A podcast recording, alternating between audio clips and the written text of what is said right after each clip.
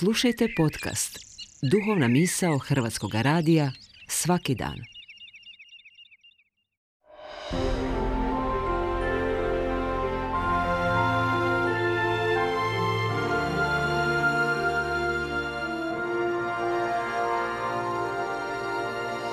Duhovna misao. Urednica je Blaženka Jančić.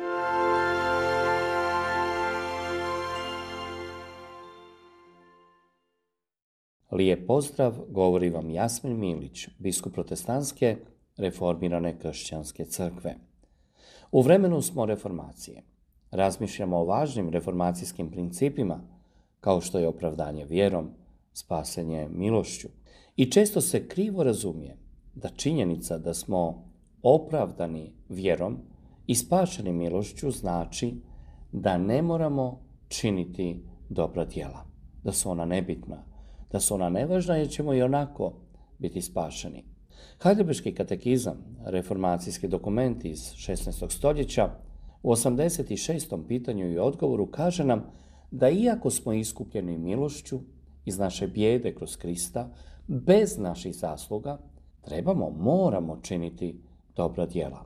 Jer nas je Krist otkupio svojom krvlju, on nas obnavlja svojim duhom kako bi bili njemu sličniji i kako bismo svojim životima pokazivali zahvalnost Bogu za njegovu dobrotu, te kako bi on bio proslavljen kroz nas.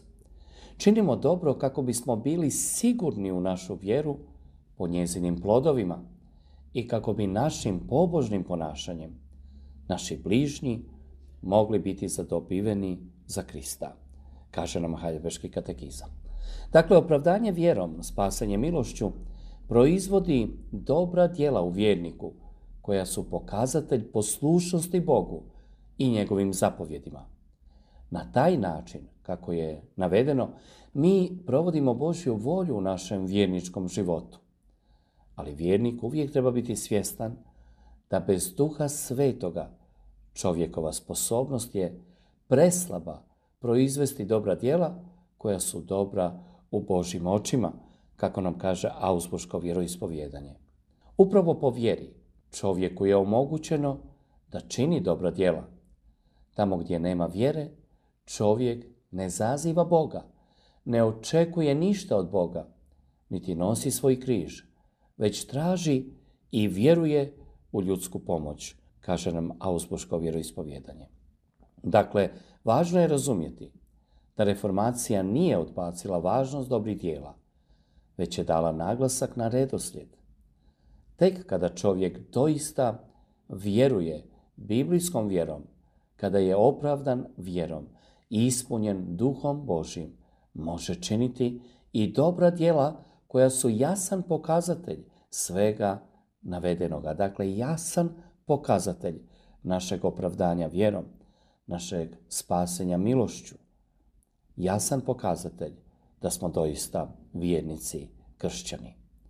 Katekizam nadalje pita mogu li biti spašeni oni koji se ne obrate Bogu od svojih nezahvalnih i nepokajanih puteva?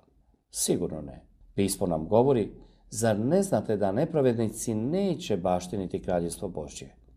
Ne varajte se. Ni bludnici, ni idolopoklonici, ni preljubnici, ni mekoputnici, ni muškoložnici, ni kradljivci, ni lakomci, ni pijanice, ni psovači, ni razbojnici neće baštiniti kraljestva Božjega, kaže nam katekizam u 87. pitanju i odgovoru. Dobra su djela, dakle, pokazatelj našeg spasenja, našeg opravdanja. Pokajanje je snažan znak novoga života.